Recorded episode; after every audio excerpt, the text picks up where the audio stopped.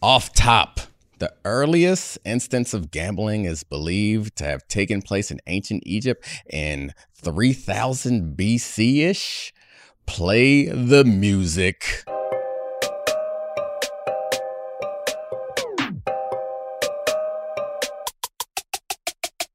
This is the Dominique Foxworth Show. What up, Charles? So, What's up? I mean, a lot's stuff. So we got.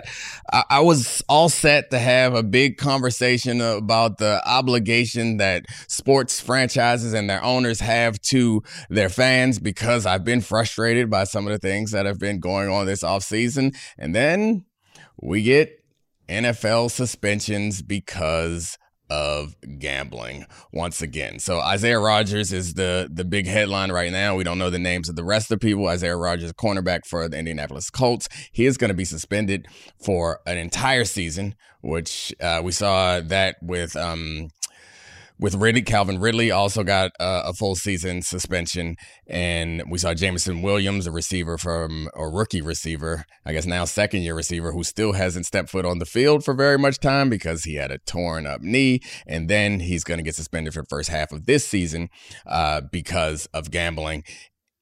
I don't know the right word. We're getting close to a bit of a streak, an ep- epidemic, an issue, a problem that the NFL is starting to deal with and had most certainly, I think, has anticipated. And I think that's why the punishments are so harsh. But Isaiah um, is going to get a full season, and supposedly there are four other Colts players um, that are going to be suspended for a full season also. And that brings the grand total to what, 11 in just about a, a year, which Yeah. is a crazy number. If you add up the number of games, it's an incredible uh, number of games for this. Um, you go online and you hear the compare, you see comparisons to like other criminal activity and different things. And it's it, it- what is, I don't know that I, I don't want to do this like comparison thing, but I do think that out of all of this, it's something that I mentioned the last time we had this conversation. It's clear that the league cares a whole lot about their perception, or the way that they are perceived. And that's the point of these heavy handed uh, punishments.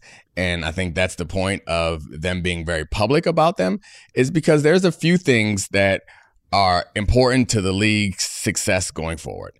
And I think the number one thing that they put at risk when they started to get in bed with these gambling companies, which was something that they decided they wanted to do because money.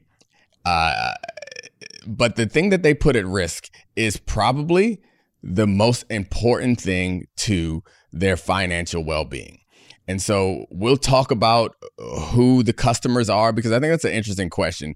Uh, as money gets more important to these sports leagues, as they operate more and more like businesses and less like teams, uh, the customer changes. And while the customer is still partially the fan, it's also sponsors and it's also these gambling companies. And their revenue is tied to how true they are to the image that they project. And what I mean by that is this is an entertainment property but it's not pure entertainment like a TV show, a movie, or maybe wrestling would be the example, like um, WWE professional wrestling type stuff, because they are not trying to trick us into believing that pro wrestling is real. And that hurts how valuable uh, media property it is. The premise, or, or one of the biggest catalysts to why sports uh, franchise values have jumped so much recently is because it's one of the last places that it's must see because this stuff is not scripted. It's live, it matters, and there's connection to your their civic pride. And I think this kind of dovetails on the conversation I want to have later. But the point, the reason why I bring that up is because they've never made a decision in the past that is this big that puts that core thing so much at risk as they have recently. And campaigning and lobbying to legalize gambling is something that all the pro sports leagues were doing because they were running out of ways to maximize the revenue in their current stream. So they were like, you know what? Let's open a new stream. And it's something that they always said in the past that they were hugely opposed to was gambling companies. And I remember quite clearly when I was, I wasn't president of the union at, this point. I was on executive committee of the union and we were talking about moving the Pro Bowl from Hawaii. And you're like, where should we put the Pro Bowl? Should we go to a bunch of different cities? And I remember saying it was probably a year after the All NBA All Star game was in Vegas. I remember saying in a small meeting with Roger Goodell, I told him I requested, let's put it in Vegas. I love Vegas. It was fun. I would never go to the Pro Bowl. Same. Yeah, not because I was a, a I wouldn't go to the Pro Bowl to visit. Like you think about NBA All Star Weekend, everybody goes to the All Star Weekend. Players who are not playing in the game goes there. It's like a fun thing. The All Star game in um or the Pro Bowl in Hawaii, it wasn't the same thing. You know, Nobody going to Hawaii. No people were trying to go all the way to Hawaii to hang out to watch the Pro Bowl. So anyway, I bring that up to say at that time, their response to that was like ridiculous. This is a horrible idea for me to even put on the table. And it was in their defense, it came like a year after the NBA was there. And if you remember that NBA All Star game, there were probably four NFL players, I think, three or four NFL players got arrested or got in some sort of trouble. So they're like, we got to stay out of Vegas. And also, we don't want to be that close to gambling. Fast forward to now, they got a team in Vegas and they are in bed with all the major gambling companies and trying to get more money. So back to the original point. This is the first time that they are putting their most important like pillar, which is the integrity of the game. They are putting it in jeopardy by uh, being close to these companies. And the reason why, and the way that they're trying to protect that is by over punishing players and creating really uh, strict rules around what they can and can't do.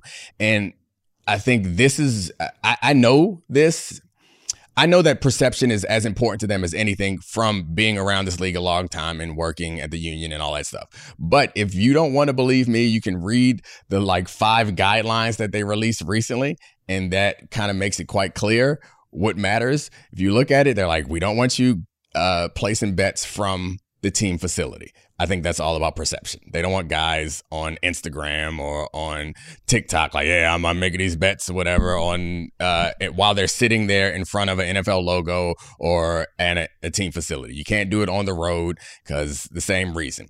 And the real kicker is in the NFL regular season, you can't even step foot into a sports book, which technically you're able to gamble. You can't gamble on your own games obviously, or the games in your league, but you can't even step foot in uh, a, a, a sports book. It's like if you wanted to bet on some basketball games, you should be able to go into a sports book. But you know what looks bad? A pro football player being photographed standing in a sports book because they're playing against the the Raiders in Vegas. They're standing in a sports book the night before their game. And then let's say anything happens the next day, that's a real hard story for them to corral. So I think, I'm sorry, I haven't let you say a word, but I think that's a bunch of the stuff that has just been floating around in my mind and is uh, upsetting. But I find myself in a hard place where I want to be defensive of the players because I recognize that they're putting the players in a tough spot.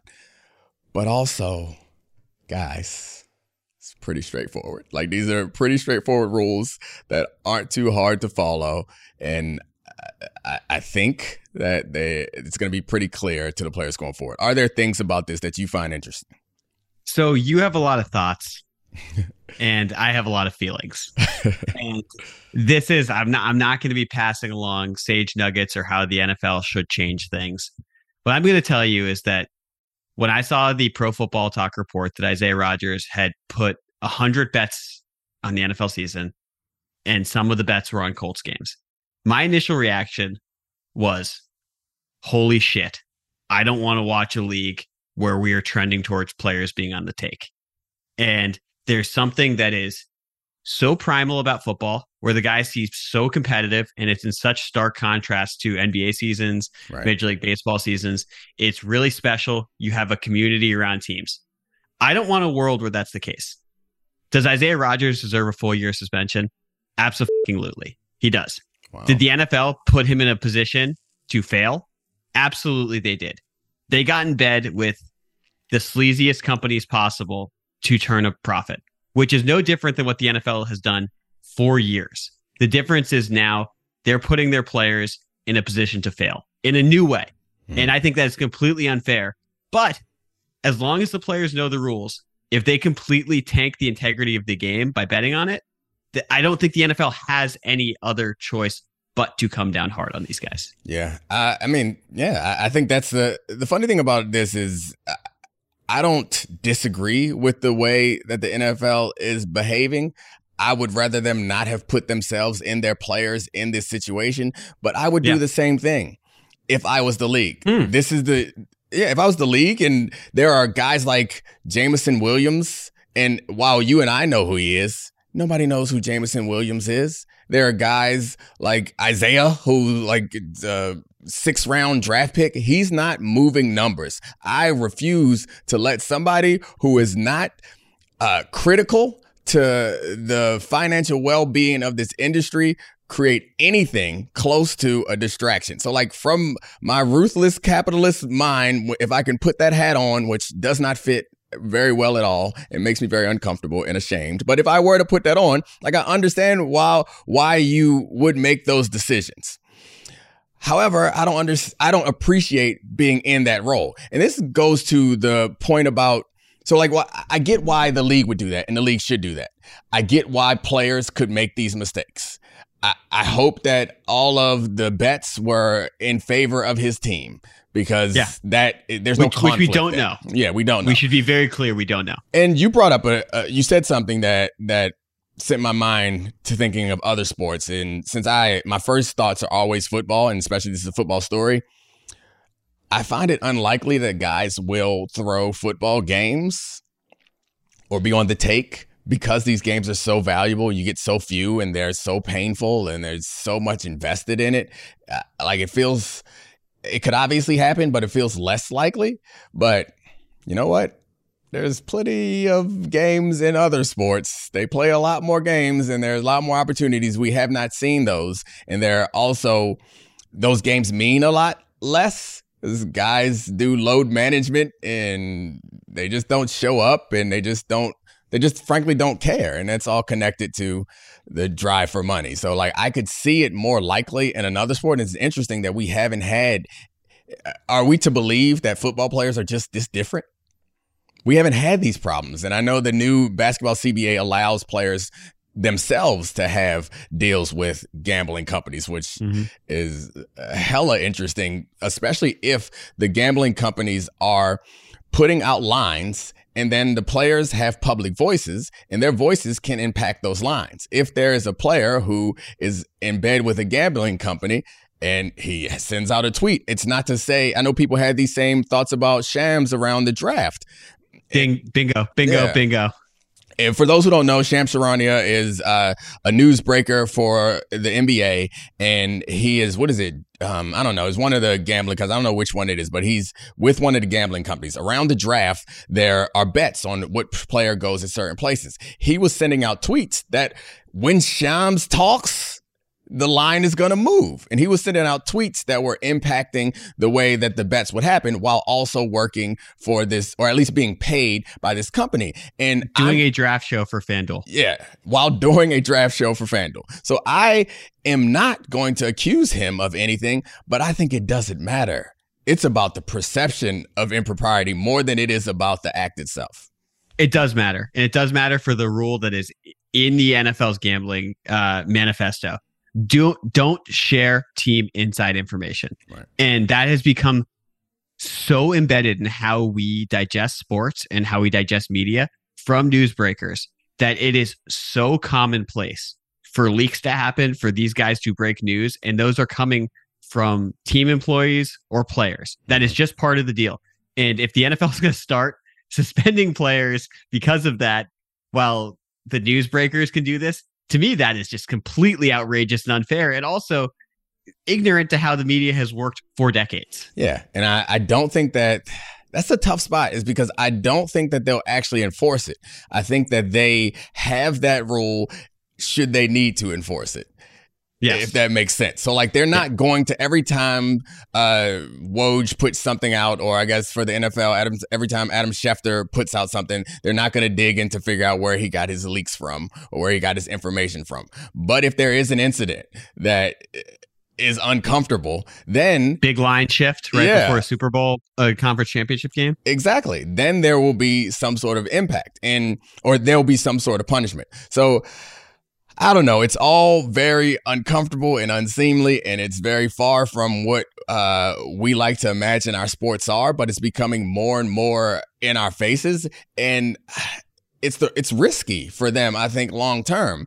I do too. Because it does change the way that we think about this. And when there are other entertainment options available, people may not turn to to sports in the way that they have before if they feel like the sports because uh, though some people joke about uh, NFL season having a script, it's not scripted. And if you think about it, it's not nearly as like I guess captivating as a well-written scripted television show. The reason why it matters is because you show up and you're like, uh, I don't really know what's going to happen. This is going to be fun to watch. And you're also like, these people are putting everything out there and there's ties to the team that you love and all that stuff. All that stuff shifts, I think, if we start to have a perception, whether it's true or false, a perception that, uh, there's something else influencing our game other than the player's desire to win on the field. Absolutely. I mean, I would say the biggest um the biggest impediment to the NBA becoming a bigger sport in the United States is um, the way it's refereed. Guys like Tim Donaghy and Scott Foster, where there was gambling on games. Uh, Scott Foster allegedly involved, but Tim Donaghy definitely involved. Um, and he, Scott Foster, refs a game in the playoffs. They call him the extender, and they joke about how he changes the actual outcome of games and how his bias is too far. Mm-hmm. And then apathy from the players. Right. And there's been point shaving in basketball for years uh, in different levels and things that have been caught and been investigated by the FBI, been involved in other things. And what makes football unique is the thought of any given Sunday. It's not just that it's unscripted in the intensity, it's that the game is so complicated and there's so much parity right. in any team that can win that fan bases casual fan bases. Not I'm not talking about like the diehards, the people who are like, you know, talking about EPA and watching the all 22 can get genuinely invested in what is otherwise a meaningless game between two teams that are hovering around 500 because the stakes seem so significant. If the NFL loses that, it loses uh, sort of the the gladiator aspect yeah. of this where these guys are willing to put everything on the line. I, yeah, I, yeah, I can't believe I'm going into cliches, but I swear. Yeah. I, no, I mean it's a it's a pillar to their business. It's not it's not an ancillary thing that we that that is just like a garnish on this great thing. Like it is it is the core. It is a main course. Is uh that significance and so.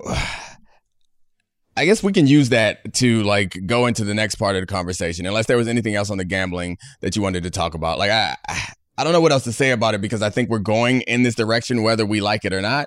I don't want to be opposed to it. I certainly think that um, making as much money for the league is important, and and I think a lot of people have, when I've been reading social media, a lot of people are making the point that the NFL is making all these money, uh, all this money off these deals, and then putting the, the players in this bad situation, but the players are also profiting off of these deals because that money goes into the money that's going into their pocket. So it's mutually beneficial. The one other thing that I, I, I would like to point out is I made this point earlier that I get it. If I were the commissioner, I'd be like, yeah, let's get anybody who is is uh, breaking these rules. Let's get them out of the league because they don't have the value that's worth uh, us taking this risk.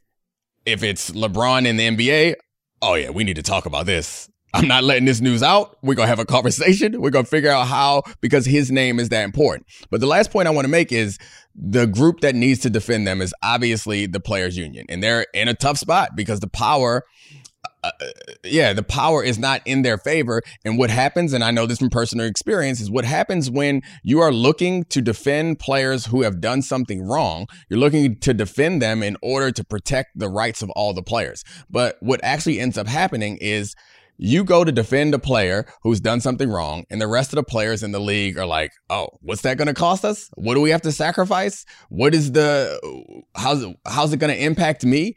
To put us out here to fight for this player. And most of the players in the league are like, eh, I ain't gonna gamble.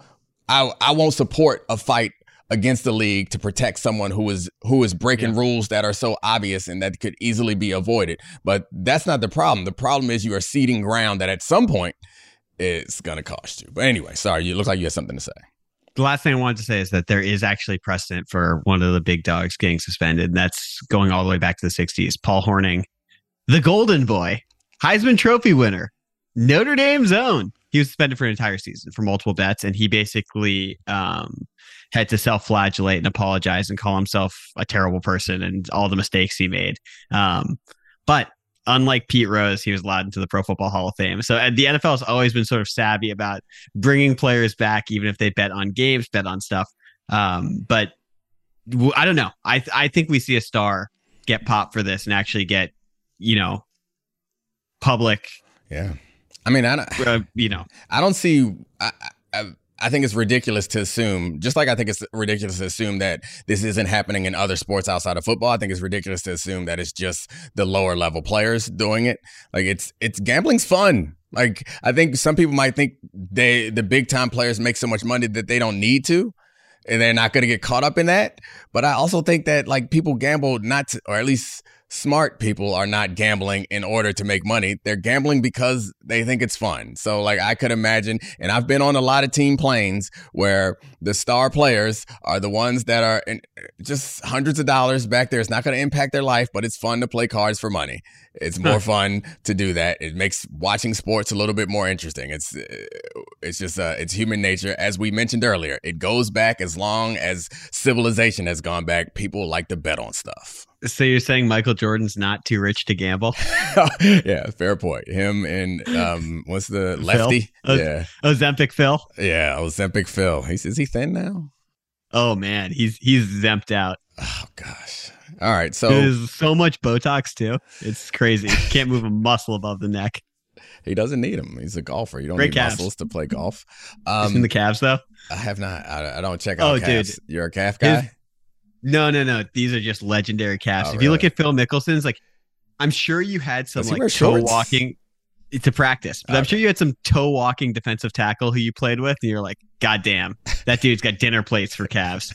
no. Lefty has those. no, I never looked at anybody's calves, but calves, big you're, calves. You're, lying. I mean, you're lying. Big calves. You never is, noticed? No, big calves is not something to that translates to like no, not at all useful athleticism. So like all genetic too. Yeah, big butts Oh man, yeah. If I see somebody, you got a dumper, you can scoot. Oh yeah. If I see somebody, a receiver uh, in college, see a receiver with a big butt, like, oh, all right, here we go. This is the go route guy. But I mean, mm-hmm. ain't nobody care about their calves. I don't give a damn about my calves. Now, let's talk about the play of the week. The pressure to follow up Hypnotic and Cognac weighing heavy on the team. Hypnotic was in the cup, blue, and ready for the play. And boom, Añejo Tequila came in with a smooth assist to Hypnotic's tropical fruit finish. Shaken, strained, poured. It was green and good.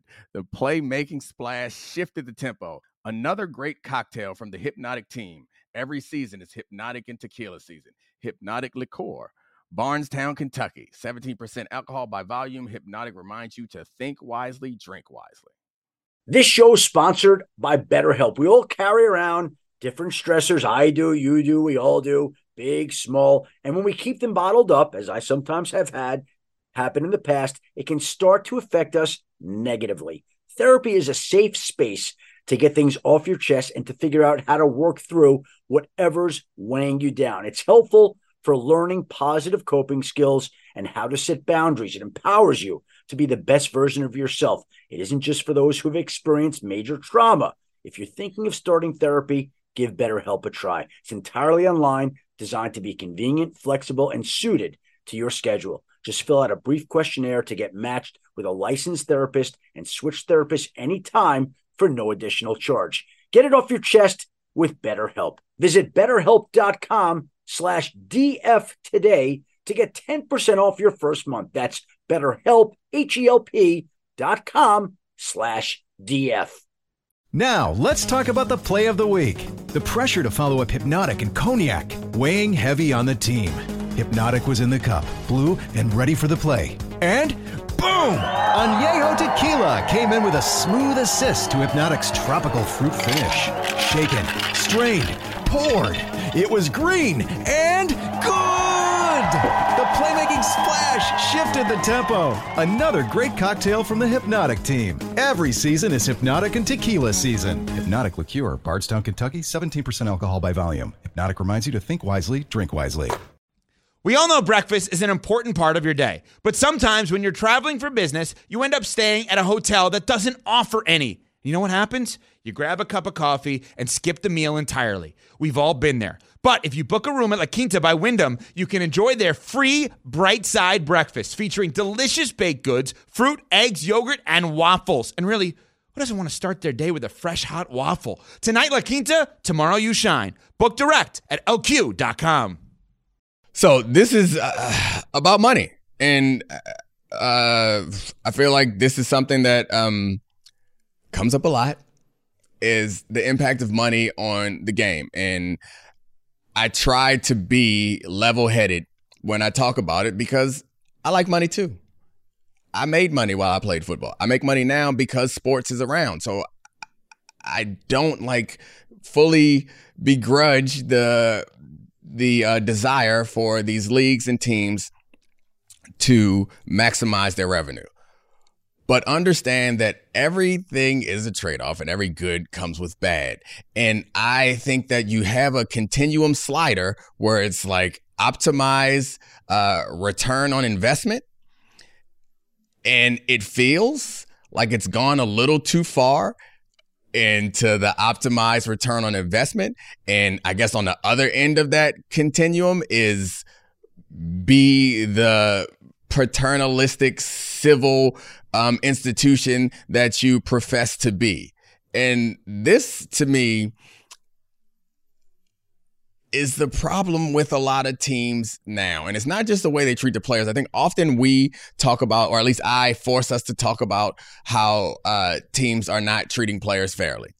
But it's worse for fans because while professional athletes have a union, that's not, frankly, not strong enough in any major sport to beat down the the leagues. The fans don't have a union, and the things that happen to the fans is much worse. So I guess my question is what do we there is no bill of rights for fans and there is no uh, contract between there's no CBA between fans and teams.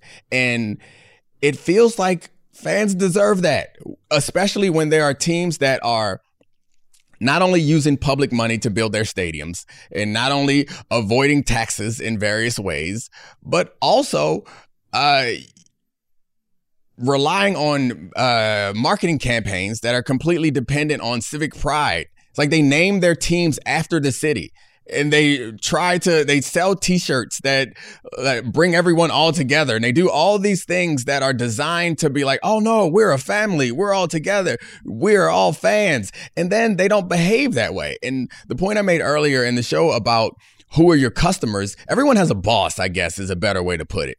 And you think about team owners and think that they don't have a boss, but they do. And at one point, that boss was the fans. It felt like the team, the group that they wanted to satisfy was the fans. But that has changed so much where it feels like they want to have uh, luxury boxes. They want to impress the local businesses. They want to impress the potential sponsors. They want to please the TV partners. And they want to satisfy local politicians so that they will uh, divert public money into their stadiums, even though we've learned that the returns are not there for it. But it's fine. I don't mind paying for things. So, like, that's what it comes down to me is like, yes, cities, municipalities are paying a lot of these teams. Very few of them are buying their own stadiums. They are paying these teams. And what are they going to get back? There is no written contract that says what they deserve. And I don't know what the right answer is because there's a couple different things. It's like there's the the team building part where I think we would all agree that fans deserve uh, a team that is going to try their best to succeed. I don't think anyone would argue that it would be fair for teams to intentionally be terrible uh, or at least not care about winning and just run this. I was about to say, a, that's a that there's a really interesting right. way to word that. Yeah, because I think it's a, the responsibility to have a plan to try to win. The yeah, all right, I can get on board with that because you are defending tanking is what it comes down to. Well, I got a lot of I got a lot of pushback even on our last episode talking about the Wizards and not appreciating the years when they were like yeah. mid-level playoff teams. And my thing was I thought they didn't try and bust through a ceiling or didn't try and work around that. And it was frustrating as a, as a nerd fan. Yeah. And I understand I'm in the minority there. But I think the responsibility is, you know, this. Not everyone's going to win. Yeah. Teams have to suck. That's how leagues work. Yeah. But you have to have the responsibility to try to build a winner. Yeah, And there I- are different ways to do that. Yeah, I, I one of the things that um that really that goes underappreciated is these are businesses, and most of the time when businesses aren't run well, they go Mhm. out of business. But Yeah. they uh, these teams exist as a legal monopoly, and they share revenue. So when your team stinks. You get tons of money and then you stink again and you get tons of money. They're like, there is no forcing mechanism. And while Yeah. we we laud the the drive that we believe capitalism gives us is like, hey, you could be a millionaire or you could be broke. And we convince ourselves that it's all based on a meritocracy. And we're like, yeah, that's the what wealth will trickle down. yeah, yeah, that's what drives us. We don't expect that of our professional franchises, at least in this country, and it's it sucks. So uh, I think that's one thing we can agree on. I guess the yeah, the next question is about staying in the city, which I don't know what the rules are around that because I guess I can imagine, or I don't know what the rules should be are, what they should be are. I don't know what the rules should be around that because I guess I can imagine scenario where it's okay to leave a city. I haven't seen one yet where, uh, I mean, obviously, if there's some sort of natural disaster or there's some reason you have to go, uh, if the city can't support it anymore, that's fine. But it feels like there hasn't been a time in recent history where anyone has threatened to leave, or not threatened to leave, or made a plan to leave a city because the city couldn't support it. It was always used as a threat and as a weapon to leave, or they just actually left for greener pastures, which is what happened to the St. Louis Rams and also the Oakland Raiders and many other teams in the history. So, like, I, I, I guess I don't have a, a strong take on it, but they need to stay. Green Bay's surviving somehow. I, I and I, I haven't researched this, so don't kill me, listeners, if I get this wrong. But I believe the, the actual answer to the team that couldn't support it market wise was the Vancouver Grizzlies. Great city, but I don't think there was actual actually enough interest in it, um, which is why they ended up in Memphis. Um, yeah, I mean teams need to stay. A lot of what what is driving interest in these sports is the created local nostalgia of rivalries. And we're seeing this be pervasive more than just in professional sports. If you look at like conference realignment and the Mhm. fact that, you know, your beloved Maryland Terrapins are in the Big Ten now. And that's Still still, can't get used weird. to You know, how many, Yeah. how many, how many, however many years later. And so when you move these teams around and they have upstart fan bases, they just don't feel the same. Look at the Chargers. The Chargers have Justin Herbert. I'm leaning in close for this Yeah. because I would, I, I honestly would probably cut off my pinky toe to have Justin Herbert be the quarterback of my favorite football team after the last after the last 33 years. Right. And you go to red zone and it, on the red zone channel, it flips over and Justin Herbert's just throwing a 55 yard laser in his home stadium, which is brand new SoFi Field, and it pans out.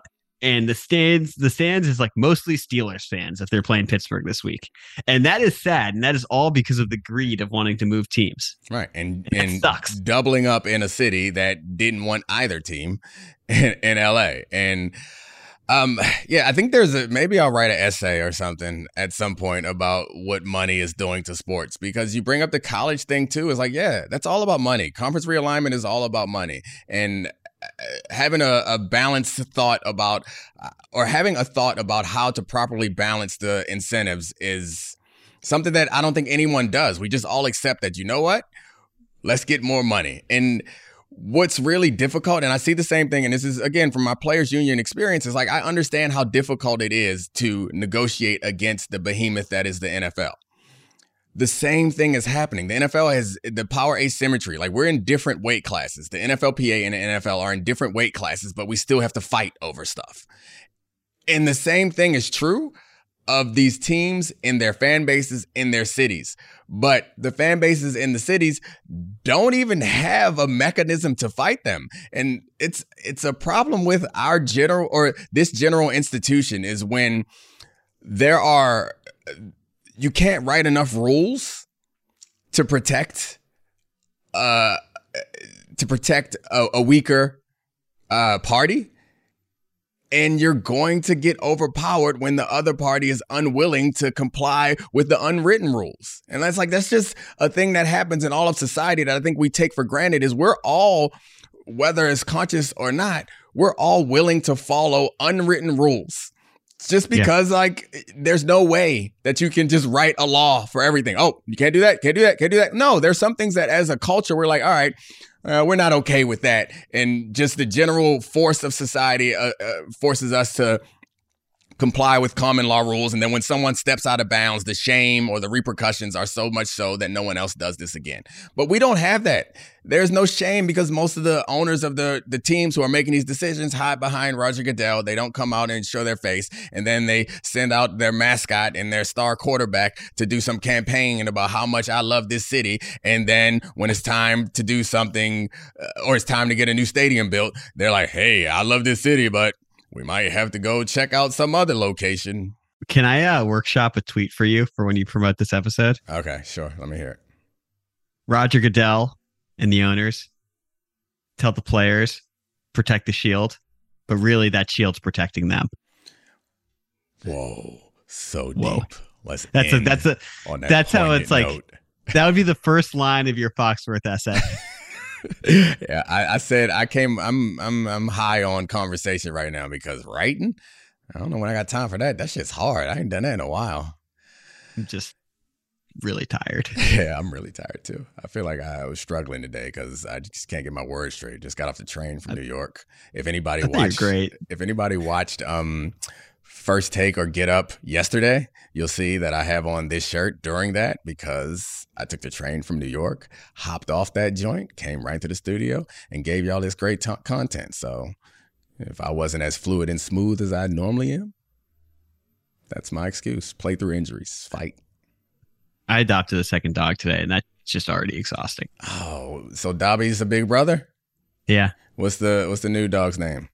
Fred. Fred and Dobby.